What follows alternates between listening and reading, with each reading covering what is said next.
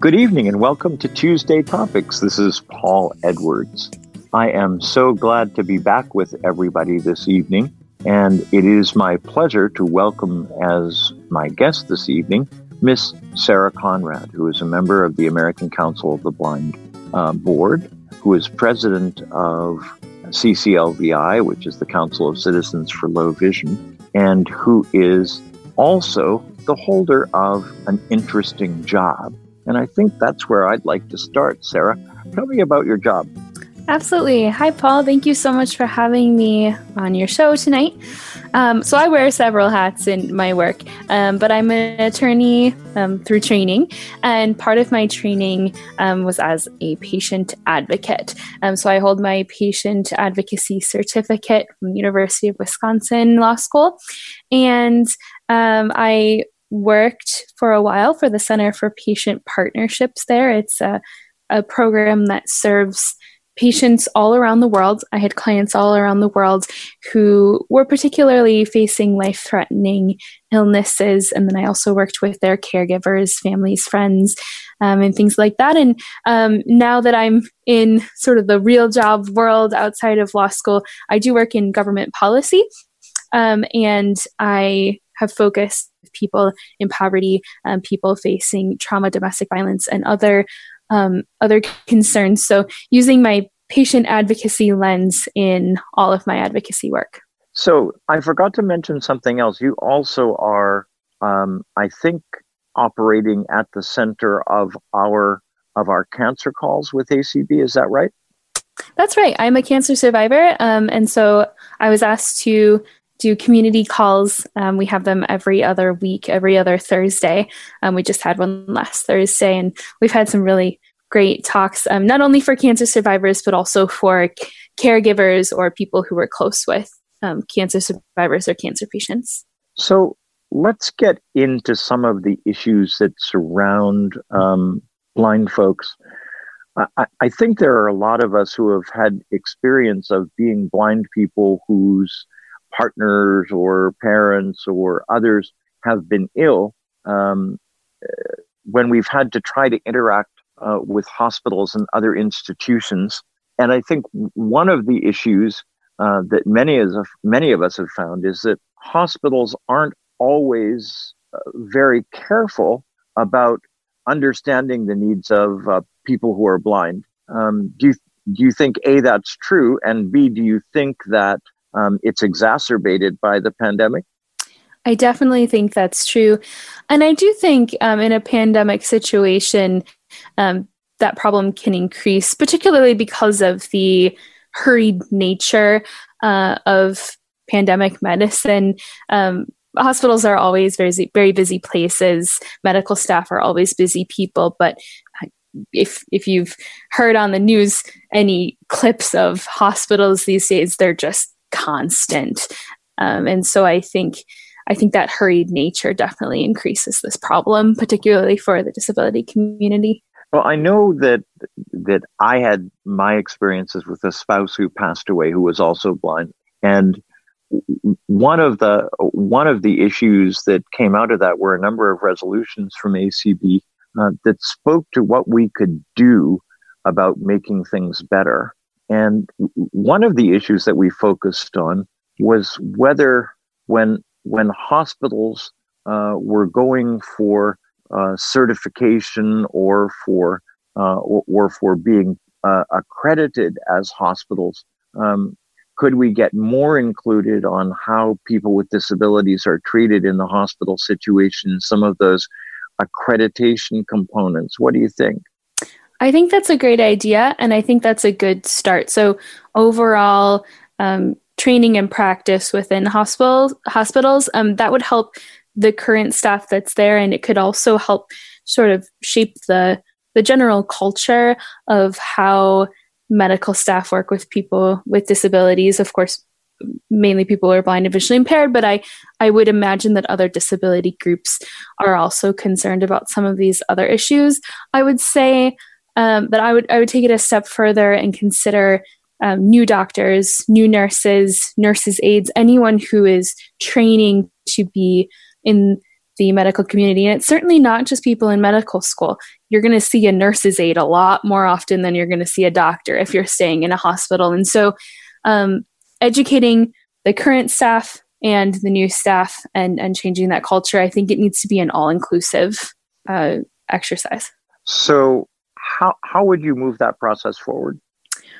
Well, I I would be very curious about, um, and this is my own lack of knowledge, I would be very curious about hospitals um, or medical schools or other training facilities that maybe are doing a good job of this. Um, I've seen um, both very positive experiences and very negative experiences. And I don't know if that's because of training or if that's because of the personalities.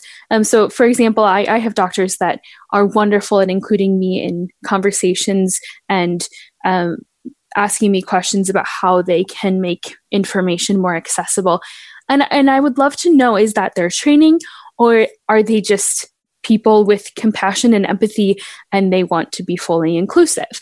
Um, so I think it would be very interesting first to um, kind of evaluate what's going well, what's not going well. We know the main problem, but um, I think drawing some best practices certainly to just get the ball rolling would be great.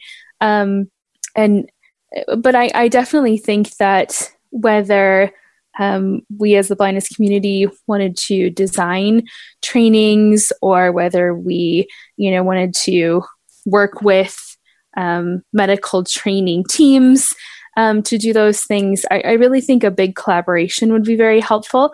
Um, I think getting all the stakeholders at the table.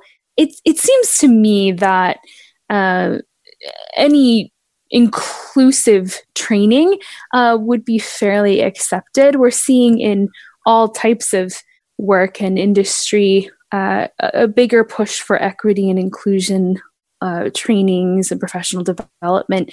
Um, and so I think just getting the right people together. Um, I don't have a one size fits all solution by any means, um, but there's there's smart people in both in the medical field and in in our field in, in disability and so putting those experts together i think could be really really powerful i've done some training in two or three hospitals in the south florida area um, based on my experiences there and and because I was pushy and and something of a puke while I was there, um, which is okay.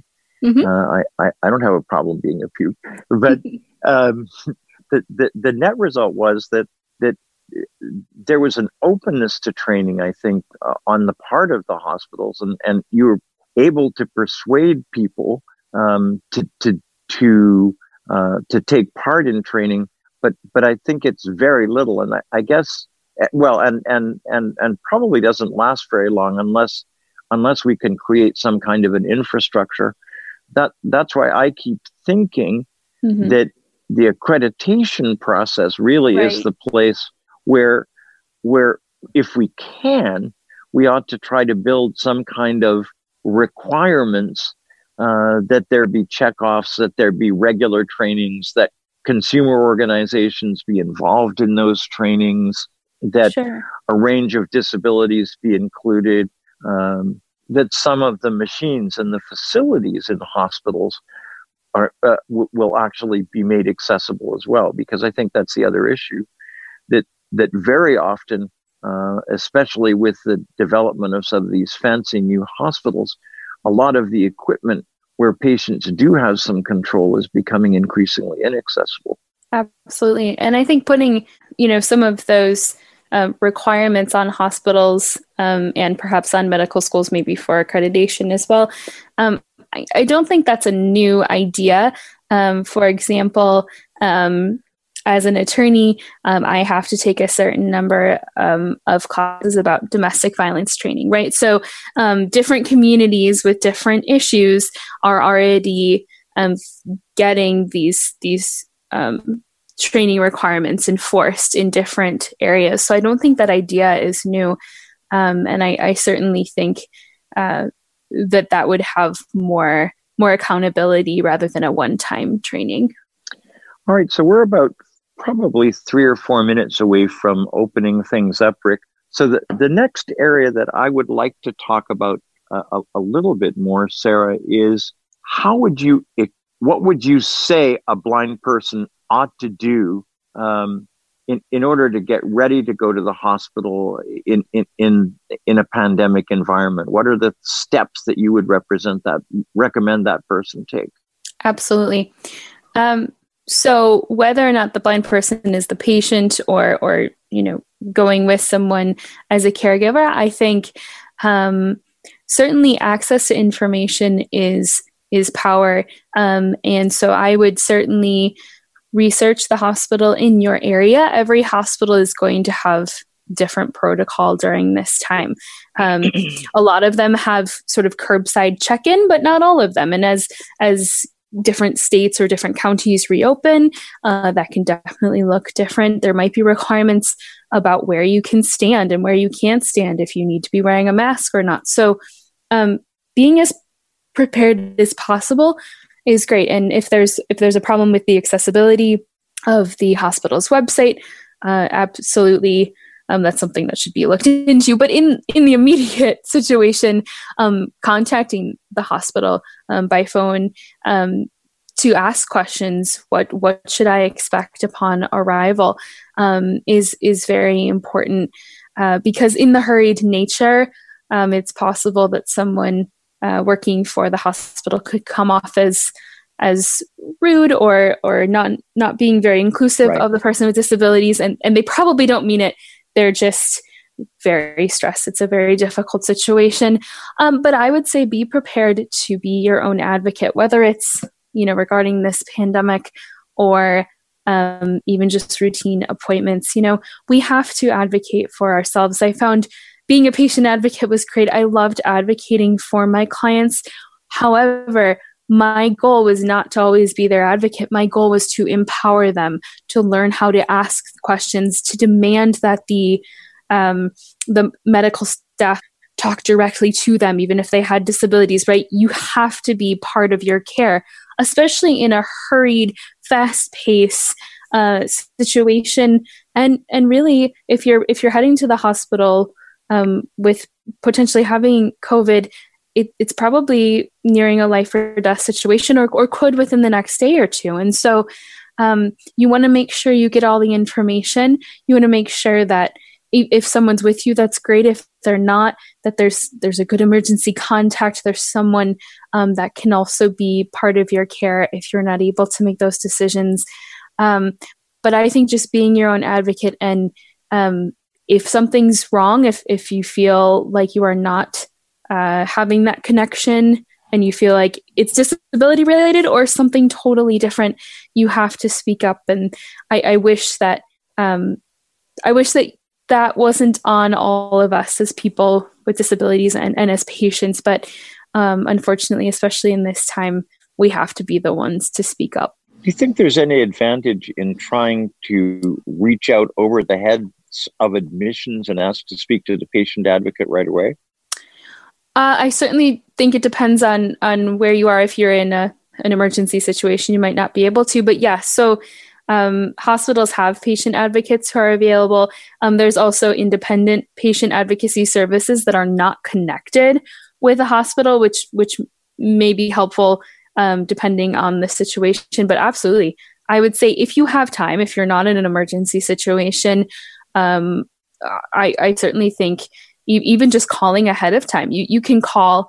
Uh, most hospitals have an extension that you can call and talk to a patient advocate right away. You could let them know some of the things that you will need um, in order to access something, have their number in your cell phone, um, that sort of thing. Absolutely. So, one last question, and then we'll probably open it up. One of the things that hospitals now require, and I suspect even more in the in, in the pandemic, are, are things like living wills and a, and, and a clear stipulation of power of attorney and that kind of thing.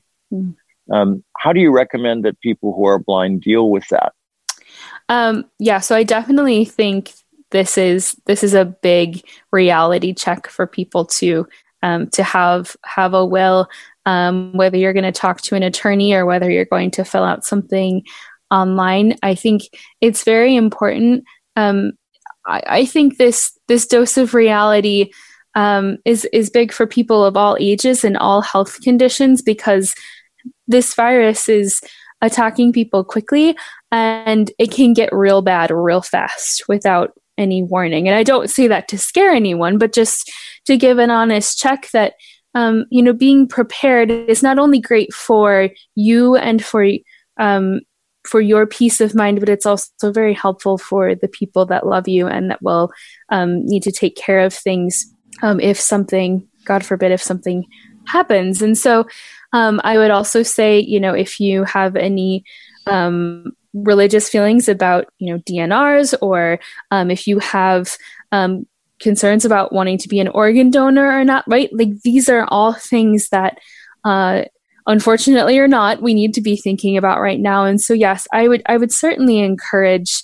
Um, there are several types of wills or just um, plans, um, depending on you know the assets that you have and, and how things would be um, distributed. But I, I, encourage you to reach out. There's also several um, nonprofits that will will help with wills. Um, sometimes at at no cost or little cost to um, people with disabilities. So um, I would certainly encourage you to to reach out to those. I know I'm I'm trying to pressure my own parents. It's time to get a will, not because I think that they're you know going to get the virus, but um, if something happened uh, as their attorney daughter, I'm I'm pushing. So good, good, good. Yes. So we've talked about DNR, and that mm-hmm. stands for Do Not Resuscitate. Do you want to talk about that for just a sec? Sure. Um, and it could be a, a religious reason, or or it could just be a personal decision. Um, and I, and I'd hate to get all morbid, but this is a, again an honest, real time, um, and and that um, is something that you can sign if you don't want to have um, some life saving measures. Obviously, a doctor's job is to keep you alive and keep you well, but if you don't want um, technology keeping you alive if something happened but you don't just have to sign yes or no right? So you could you could put a stipulation of um, i don't want to be resus- uh, resuscitated beyond a week or 30 days or or whatever. Um, and and again sometimes it's a religious thing sometimes it's a personal thing. Um, i encourage you to um, to research that on your own and just do some honest thinking. There's there's no right or wrong answer and it's it, it, it's your decision. It's not uh, you don't want to necessarily put that decision on a caregiver a family member a friend or someone else to make that decision for you. And so i would encourage you to make that decision and and make sure if there is someone who would be your caregiver your your power of attorney or, or whoever make sure they know your wishes uh, even if they don't agree with them. It's important for them to know give them a heads up you think before you go into the hospital you should uh, give someone power of attorney? Uh i would tend to say yes.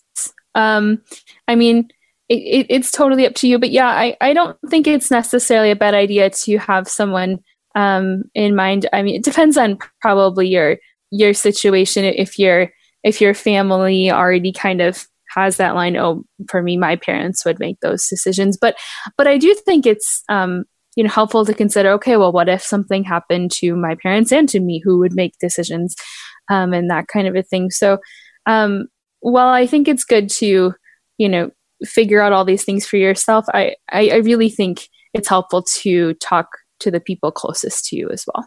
Excellent. Mr rick? Yes sir. We have mr bob Hachey. bob from massachusetts yeah, I want to put in a shameless plug first for Sarah's uh, cancer support calls. I'm a cancer survivor. It's been a wonderful outlet for me. They're on every other Thursday. Keep an eye on the schedule.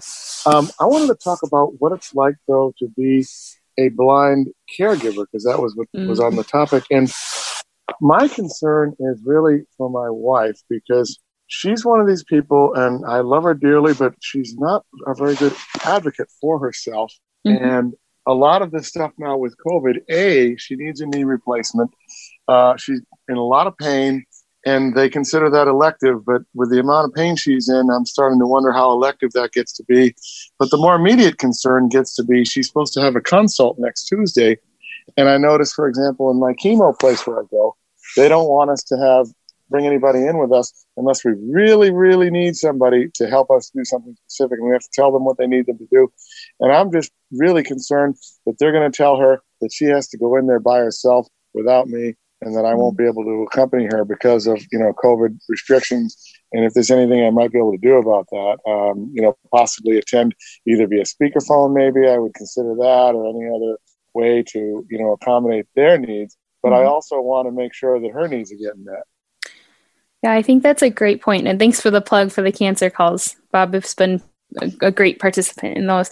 Um, yeah, you know, that's a really difficult situation because um, a lot of times when they're limiting the number of people, it's it's not just to keep the staff safe or or the patient safe; it's to keep you safe.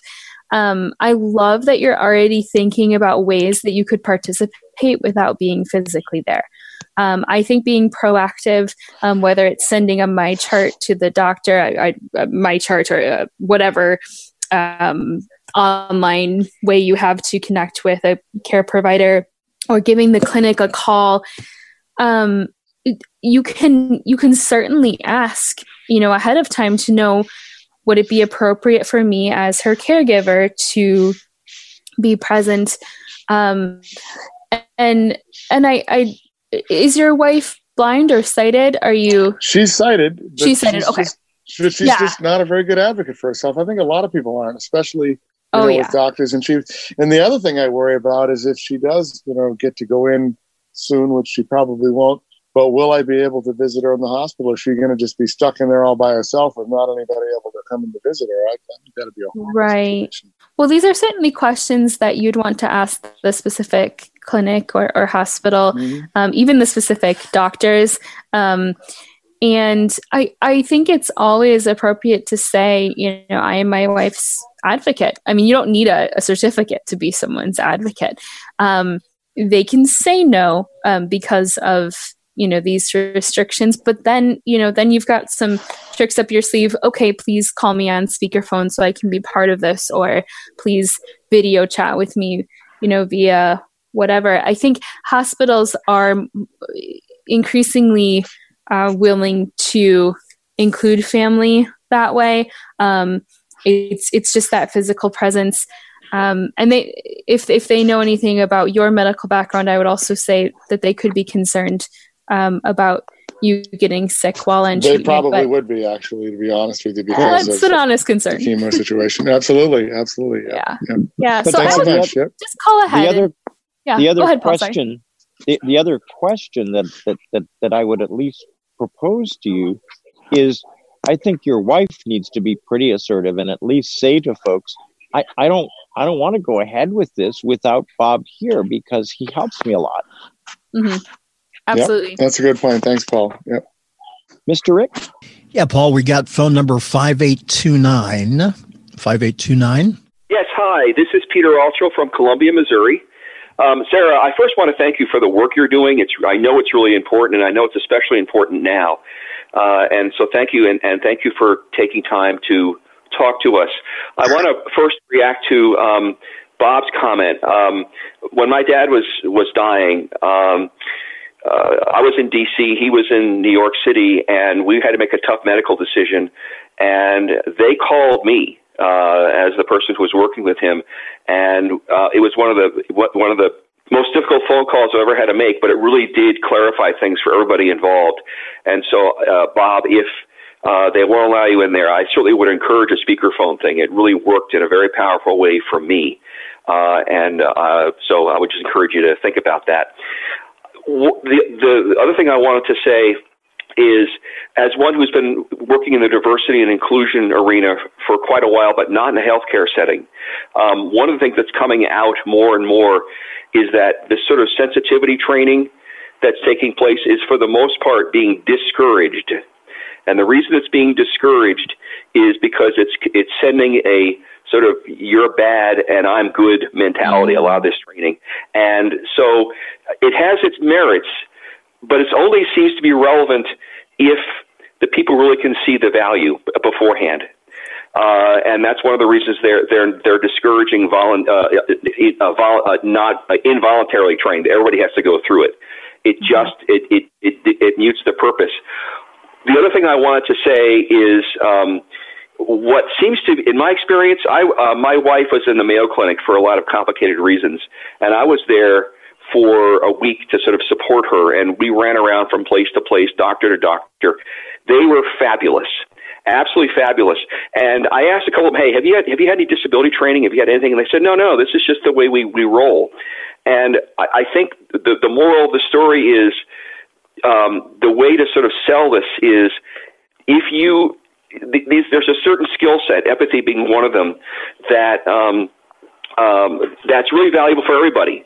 And if you have that skill set, uh, then you, you're, you're a little more likely to be able to be uh, more flexible about certain things.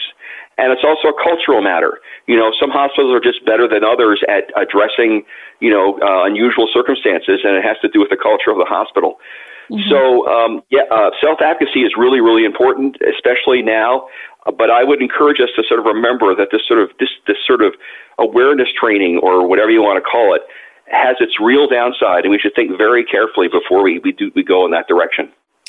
Thanks, Peter. Yeah, I I would agree. There's um, especially in inclusive training that um, errs on the side of privilege and bias, even though I think that those are very real problems. Um, a lot of people feel targeted in those conversations. They get uncomfortable, and and they're the kind of trainings that you have to be uncomfortable for it to work. Um, but I do think trainings that are focused even on specific ways to uh, include people with disabilities in the discussion and sort of that bedside manner when you're working with people who are different from you. I certainly think there are other ways to to work that in. Great. Okay, Debbie Grubb, please. Hello. Um, I want to get I want to get back to the self advocacy arena, and I'll tell you why. As was the case with Paul, with his dear sweet Gail, I was the wife of Freela Grubb, and he had stage four cancer, and I was his caregiver.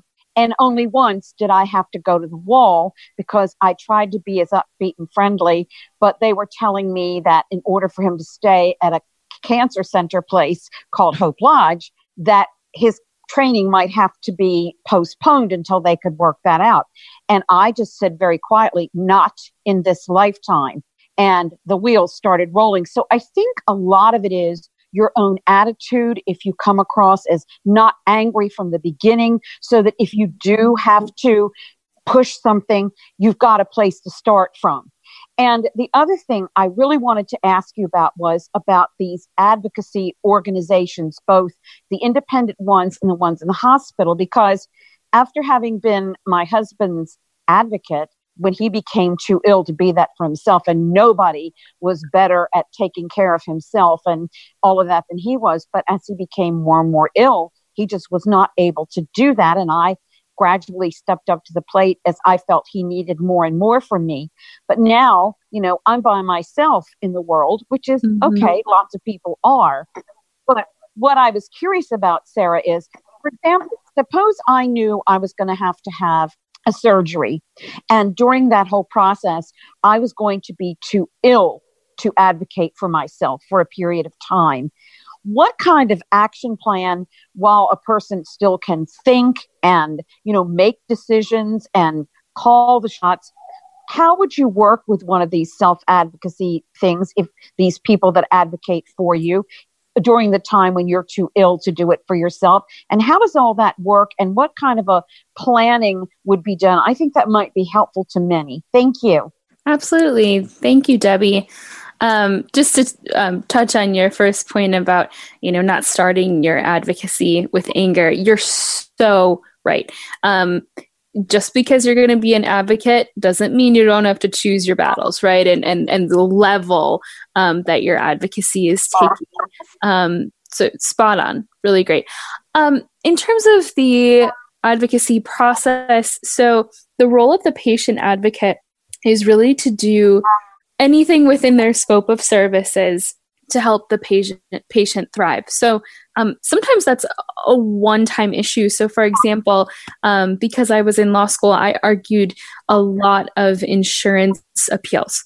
Um, right, so that can come up after treatment, um, where there's I could go on and on and on about insurance companies and appeals, but um, you know, so sometimes it's it's a one-time advocacy thing. Um, it definitely depends on the advocacy organization. So there are advocacy organizations like the Center for Patient Partnerships um, that's specifically for people with life-threatening illnesses. Um, it, it's in Madison, Wisconsin, but it's open to people around the world.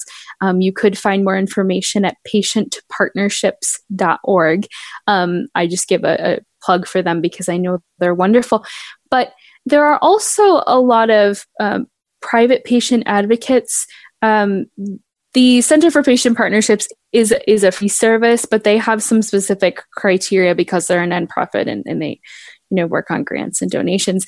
But there are individuals who provide patient advocacy, and um, I've worked with several of them throughout my career, and and they're wonderful. And the the nice thing about working with an individual or with a smaller um, organization is that they can probably tailor their services even more to your care. I think one of the biggest challenges that patients face is coordination of care. Because even if you're having a surgery, right, there's going to be pre-op and post-op and there's going to be a, maybe a hospital stay and there's going to be the preparation you need and there's i mean the list could go on and on and so having someone help coordinate that is great. Um, basically the patient advocate is is at your service so as long as it fits within their scope of services which is usually outlined in a in a contract um, that you sign with them about this is what we can offer you this is what we can't offer you um, for example, I will say a lot of patient advocates are not attorneys. So if say um, you you went through the surgery, you had the whole plan, you followed through with that patient advocate, and then you had an insurance appeal that didn't go well, um, maybe that person couldn't litigate that for you, right? So there there's always things within a scope of services. Um, I would say in in terms of your game plan. So if you know you're going to have a, a surgery um, if, if, you walked into a patient advocacy place like I worked, um, you would first have an intake. Um, and so we just kind of assess your situation and your needs. We would define what we could do and what we couldn't do. Um, I would definitely, um, as a patient advocate, go with you to appointments if I was, you know, physically in your location. I went to lots of appointments with people. Um, I was often the note taker. And I often brainstormed before any pre op appointments what are your questions? What do you need to know to feel comfortable? Um, I helped follow up with any other questions. I could be there during the procedure in the waiting room, perhaps maybe not as possible with the pandemic going on, but in general. So the patient advocate can either do one thing, two things, you know, these individual things for you, or they can walk you through that whole process. It's, it, it depends on their their uh, statement of scope and your needs. Cool. Rick? Okay, Paul, phone number 9833, please. 9833. Hi, it's Alice. Um, and uh, first of all, I, I would just say that I usually am a pretty good advocate, but I'm here to tell you when I'm sick, I'm the worst. Um, and so, and one of the things that I found necessary to do ahead of time was to get my primary doctor to because he knows how much I hate going to the hospital um, just because of the fact that it seems like it's a constant battle because of my vision. Um, and one of the issues, main issues was, and this even happened with my brother in Indiana just recently when he had a stroke, but they don't they don't put it anywhere. It used to be they would plaster it all on the wall and on your door, you know, that this is a blind person in here mm-hmm. so people would know. And now it's only, you know, on the computer, quote unquote, on your chart, which is a problem because like when housekeeping comes in and like if they mop the floor and they don't tell you they you know like they've mopped the floor or, and it's wet and you don't know. But mm-hmm. the main issue is food. It, it just amazes me how the they you know they bring in your tray. Nobody tells you. They just set it down. They leave. They don't say anything. And especially like now with the virus, the staff, the hospital staff nurses and doctors are more busy doing actual patient care and don't have the time. So I would say that you know, that becomes a problem because, like my brother's yeah. tray, he said sat for four hours 4 Mhm. hours and he couldn't get anybody and he wasn't allowed to get up because of his stroke he basically couldn't couldn't move and so it's a matter i think too of not just training the medical staff but anybody that's going to come into that room to work with you and so what i do now is i told him i said i don't care about hipaa plaster it on the door i want them to know that i'm blind so that they'll know not to just come in the room and not let me know that they've done something Mhm. and that I'm not aware of what they've done. But and and with the virus now the way it is, that's my biggest fear, and I'm I'm definitely trying to avoid the hospital because like with my brother, they would not let anybody. Nobody was allowed to go in with him. Nobody. w- So you know, there he was, and and nobody. And I, I finally, I was going to call um, to to uh, discuss with them the issue of just bringing his tray in and leaving it, and not helping him to set that up. But luckily, they let him go home the next day, so the the problem resolved itself. But I think you know it's it's it's hard when you're sick. I guess is my point to really truly advocate for yourself. I fi- I mean, mm-hmm. when I left, insurance problems that was no problem. I, you know, once I'm feeling better, I'll take them on if they've, you know, if I've got an issue with the insurance. But I think it's that time, you know, when you are really sick, and it's hard sometimes to to be able to speak up for yourself, and and and it's made even harder by this virus now because you can't have anybody there with you. Absolutely. And that's why I think preparation is key. So for you to, um, you know, know what you might need in that situation. So if you're willing to waive some of those privacy rights um, and things like that, um, communicating that maybe even to a primary care doctor or or someone that you know could help be your advocate if, if you're not able to. Um, the other thing you can do is communicate that to your caregivers that might be calling in to check on you. Um, they can't necessarily have someone waive your HIPAA rights, right? But they could they could call, um, say the nurse's station and say, now remember, you know, so and so is blind or visually impaired. Um, they may need X, Y, and Z, right? And so, um, yeah, in this rapidly changing environment, unfortunately, that's very difficult, and people are getting sick to the point where they can't advocate for themselves. Um, but that's just where I think being as prepared as possible is, is very helpful. We knew in advance when Gail was going into the hospital for chemotherapy, and we actually prepared this huge poster Mm. uh, that that that in effect went in her room that said, you know, speak to the person when you when you walk in, and don't walk out without telling the person you're leaving, because Perfect. there there truly is nothing more frustrating, I think, to a blind person who's not feeling well anyway, to to to, to, to be talking to thin air. It, it really is very disheartening. Yes. Hmm. yes. Mr. Rick, Yes, phone number 6821, please. Hi, it's Margie Donovan from California. Hi, City. Margie. Um, hi. I love this topic. I um, have been on both ends of the hospital. I worked in the hospital. I've been a patient. And my significant other was just for, for COVID a patient. And at least out here in California, in the non HMO type hospitals, you don't get a doctor if you go in through urgent care. You get what's called a hospitalist. Okay. And my experience from having been in the hospital there and, and my significant other is the first thing they try to do is take you off some of your meds.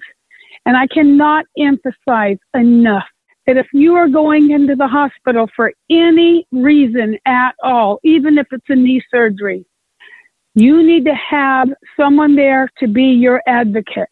As someone else said, it's hard to advocate when we are the patient. But had it not been for me, in February, when my significant other was in the hospital, he would literally be dead by now. And um, they had taken him off his meds, and he was vomiting. They kept giving him pain pills, and he wasn't holding it up. I don't need to go and waste the air time with all that.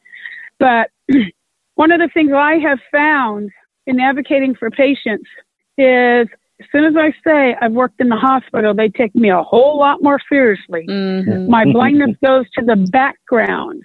And in in that particular situation, uh, I said if the doctor doesn't call me by four o'clock, I will be up at the administrator's office. And those of you that know me know that I would be. And fortunately, the doctor called me. We got everything straightened out. And outside of the COVID time, I can't speak to the COVID time, but outside of it, when I had my knee replacements, I had no problems with having my partner RC stay overnight in the hospital with me. Mm-hmm. Yeah. Um, whether you're on pain pills or you're very, very sick, you still really need to have a patient advocate and um, or be your own medical advocate. And it's different than what you do, Sarah. You need a friend, a family member, and I've actually offered to be patient advocates for um, friends of mine. And I and you have to be willing to keep the best interest of the patient in mind. Um, and I, while you may not have the all the answers, it was obvious to me that after 24 hours of his um, um, tachycardia and vomiting, that they had done the wrong thing. And I, I've been a patient advocate for blind people who've been in a hospital helping get their children out. And I cannot emphasize that. And I, I just want to talk about the signs. When I worked in the VA, we had the patient sign a document that authorized the nursing staff or inpatient to post a sign on the door and above the bed. And it was very simple. You want it simple and straightforward. It said, blind patient, please introduce yourself. Mm-hmm. And that helped for the um, cleaning staff. When they walked in, they'd say, oh, it's just janitorial, you know, or something like that. And um, when I was in the hospital, I brought my own signs with me. And I, I really encourage people to make up your own sign, make it really simple. Don't give them a whole list of things. Um, talk directly to me type thing. And if they want you to sign a waiver, sign the waiver. But that ended up in my career being an excellent tool for veterans when they were in the hospital. And, you know, even if we're minimized because we're blind, um, if we just demonstrate a little bit of knowledge, it goes a long way when it comes to the medical field. Good. Thanks, Thank Margie. You. I do want to clarify You're very one welcome. thing. Yeah, I do want to Go ahead. clarify one thing. Um, you, you mentioned a hospitalist, so I'm not sure what their role is um, in the hospital that you're talking about, but in general, a hospitalist is still a physician. So I just want to make sure any listeners Yes. are not not confused by that. They are. Mhm. Rick? Okay, Carrie. Hi, this is a great topic. Um, I want to thank the other callers because a couple of my comments were already taken care of. so, um, so I am wondering. Well, two things at this point. One is, is there a way to be able to have somebody go in with me if I had to go into the hospital with this with the particular guidelines of nobody going in? Um, and my second thing is, I have some friends who have a medically fragile minor child who's 14 um, and their fear, like he had the flu about a month ago, they did not want to bring him in the hospital because they've literally, um, you know, saved his life multiple times in the Mhm. hospital because, and they said, well, you know, one parent could be in, they have to leave, then the other parent could come in, and there's like a five to 10 minute window there. Um, so, are there actions that they could take so that if something happened with um, a medically fragile minor, for both parents to be able to be in? Those are great questions. Um, I'm sure it depends on the hospital. It depends on um, how the number of cases are going in their protocol. I would say to your first question about could you, you know, as an adult, have um, someone come with you? Um, if if the hospital's protocol is no, I would guess um, that there would be very few exceptions to that, only because they're then liable for your safety. Um, we're even seeing situations, um, not everywhere, but in certain states where domestic violence advocates can't even go into courtrooms with the the survivor or victim, which I have some opinions about. But right there's there's all of these protective measures to keep people safe, and I'm guessing in a hospital setting it would be very difficult to um, to find an exception. Um, again, that would be a, a situation where I think you would want to call ahead of time, even even if you're healthy, right? Call to know um, how you could access that information. Um, I I would think that they would just be concerned about your safety. Um, and in terms of a, a minor child, I'm guessing that there are different rules for. Um, for a minor, um, I don't actually know because it, it- again, it really depends on the hospital's protocol. Um, a lot of a lot of health departments in different states have all different rules for their hospitals. Mm-hmm. Um, so I can't necessarily speak specifically to your area. That's another situation where I think just calling the hospital directly, especially um, if they could get in touch with the pediatrics floor, um, I think that would be the most helpful. Right, thank you. Thanks, Carrie. I think there's going to be a um, a kind of a transition as more and more elective surgeries are allowed in hospitals. And uh-huh. one of the things that that that I think uh, is going to happen is uh, hospitals are likely to want to stick to the current situation because of the continuing existence of mm-hmm. the pandemic. But I think as they're allowing more elective surgeries, I think we need to push the envelope. And if we really feel that we that we need to be allowed in, I think we need to be more pushy. And the more elective surgeries that are back, the more hospitals appear to be operating normally. I mm-hmm. think the more we should be pushy. Oh, I agree. For elective surgeries, definitely. If you're going in with COVID, yeah. I guess would be the situation where they might not be able to right to let you right. in. But yeah, for elective surgeries and and even brainstorm with them. Well, how could I keep myself safe? How can I ensure my safety if I'm there caring for my loved one? What waiting room? Because um, some, some some hospitals even have like um, waiting rooms where um, no infected people have come into. Right? There's there's different waiting rooms for different issues. So yeah, right. Rick. Yes, Christine, please. Hello. Um, going back to the uh, premise when um, when you were talking about how, what can we do to educate hospitals, et cetera. One of the issues is that many people at hospitals think of patients as cases and not as people. Uh-huh. And um, therefore, if you present as a caregiver who is a blind person too, you fall into the case group for uh-huh. that person. Um, I found even in employment as a an employee of the Social Security Administration when I worked, um, people sort of boxed me in with my clients mm-hmm. or my claimants. Um, you're disabled, they're disabled, you're both not able to work. Thank you very much. um, and that doesn't, you know, that never held water for me. But that kind of um, attitude, I think, is one that has to be broken down. And I know that in all these inclusivity training kind of classes, they would be talking about being uh, able to recognize differences in people. And I would be sitting in the class with no handouts because they didn't take account of the fact oh. that I, you know that kind of thing. Yes. So if you don't if you don't walk the walk, you certainly can't talk the talk. Mm-hmm. Yeah, that's funny. I was actually in a an equity and inclusion conversation recently, and I could not read the handouts either because they were in tiny little print. Um, and I think sometimes in that equity inclusion conversation, um, you know, we usually get the big ones like race and, and gender and, and other other huge issues that are absolutely issues that we need to be talking about in terms of inclusion.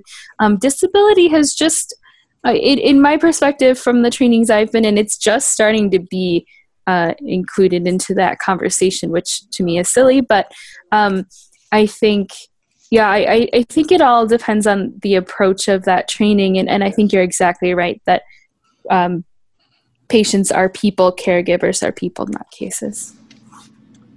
Rick? Yes, we've got Lynn, please.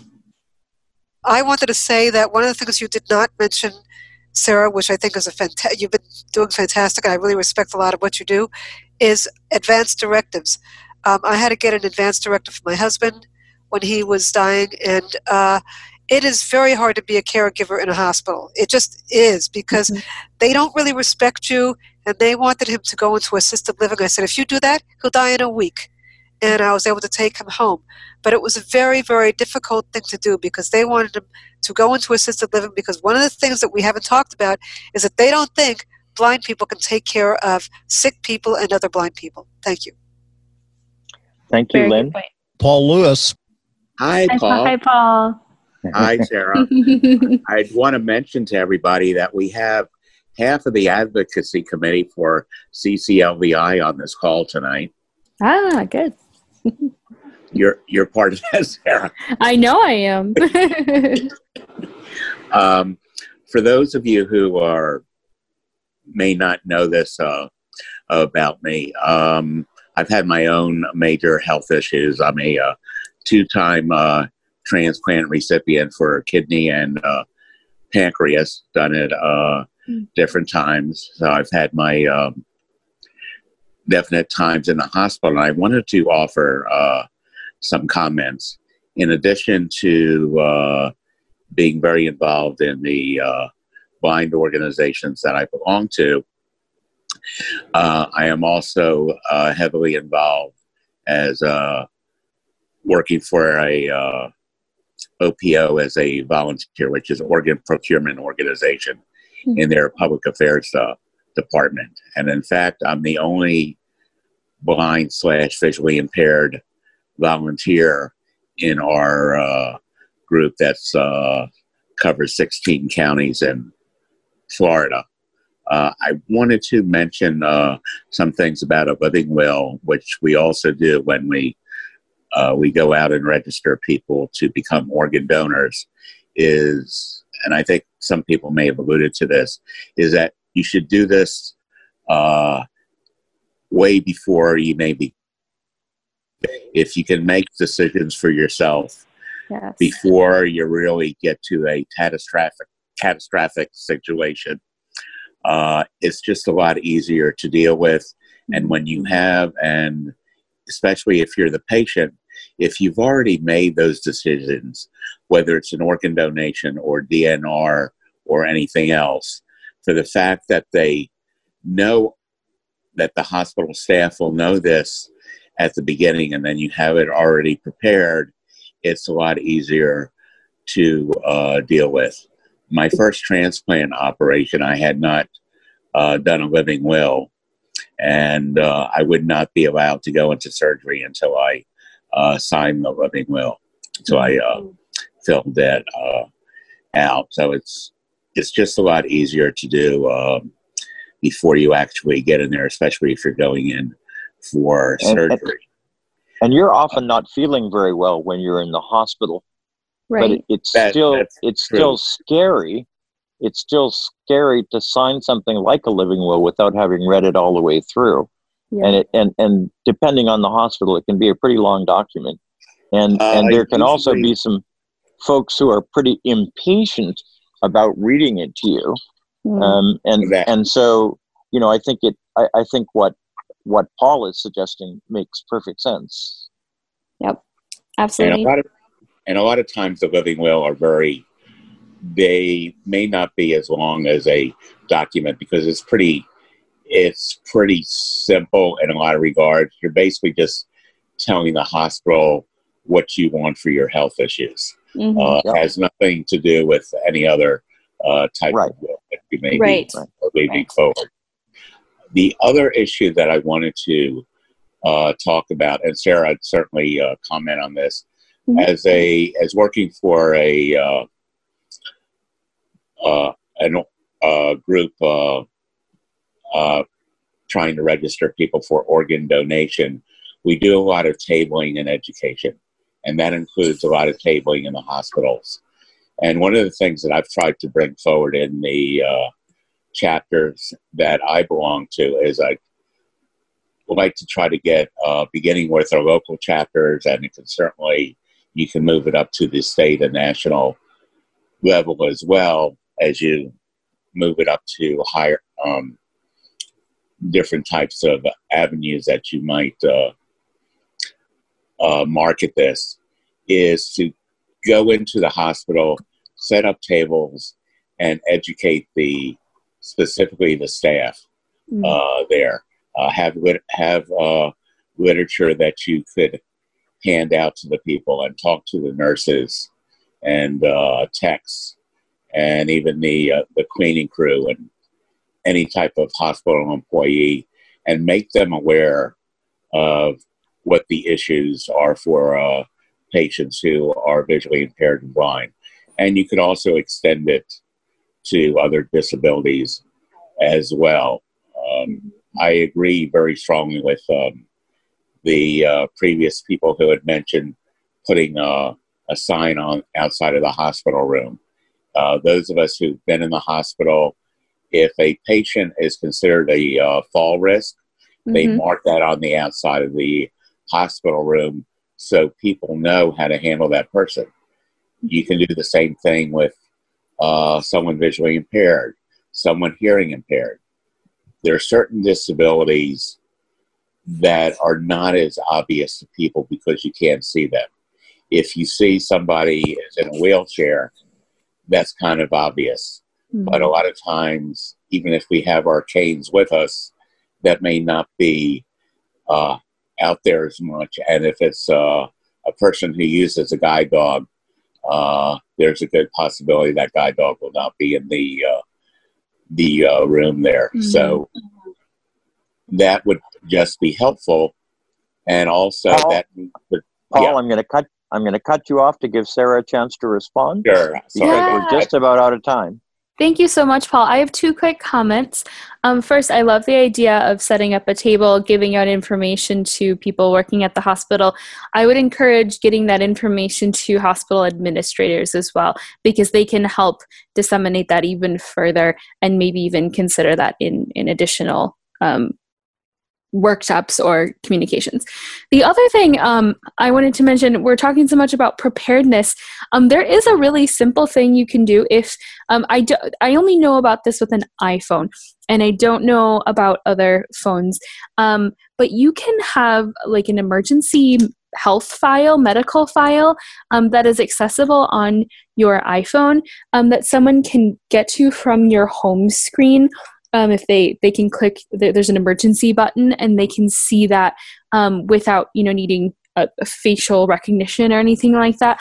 So if you have any big concerns um, you know medical bracelets certainly you know are things that people might wear. Um, i personally have some pre-existing medical conditions from my cancer and so i have them um, along with all the medications i'm taking emergency contact information things like that on my iPhone, and I, I, in my work ID badge when I'm actually in the office, not these days.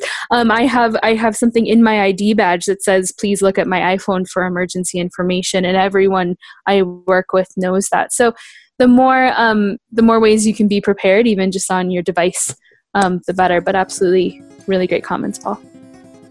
Sarah, thank you very much for being with us this evening. We really appreciate it. Ladies and gentlemen, next week uh, I get a chance to talk to my friend Carl McCoy, uh, who just turned 94 and who introduced me to ACB. Uh, and two weeks from now, we're going to continue this topic really uh, with Deborah Kendrick, who has just published a book through National Braille Press that's available as a free download on uh, this topic that is how how ought blind people to interact with the medical community. So please do join us over the next two weeks on tuesday topics. Thank you so much for being with us this evening. Thank you everyone and good night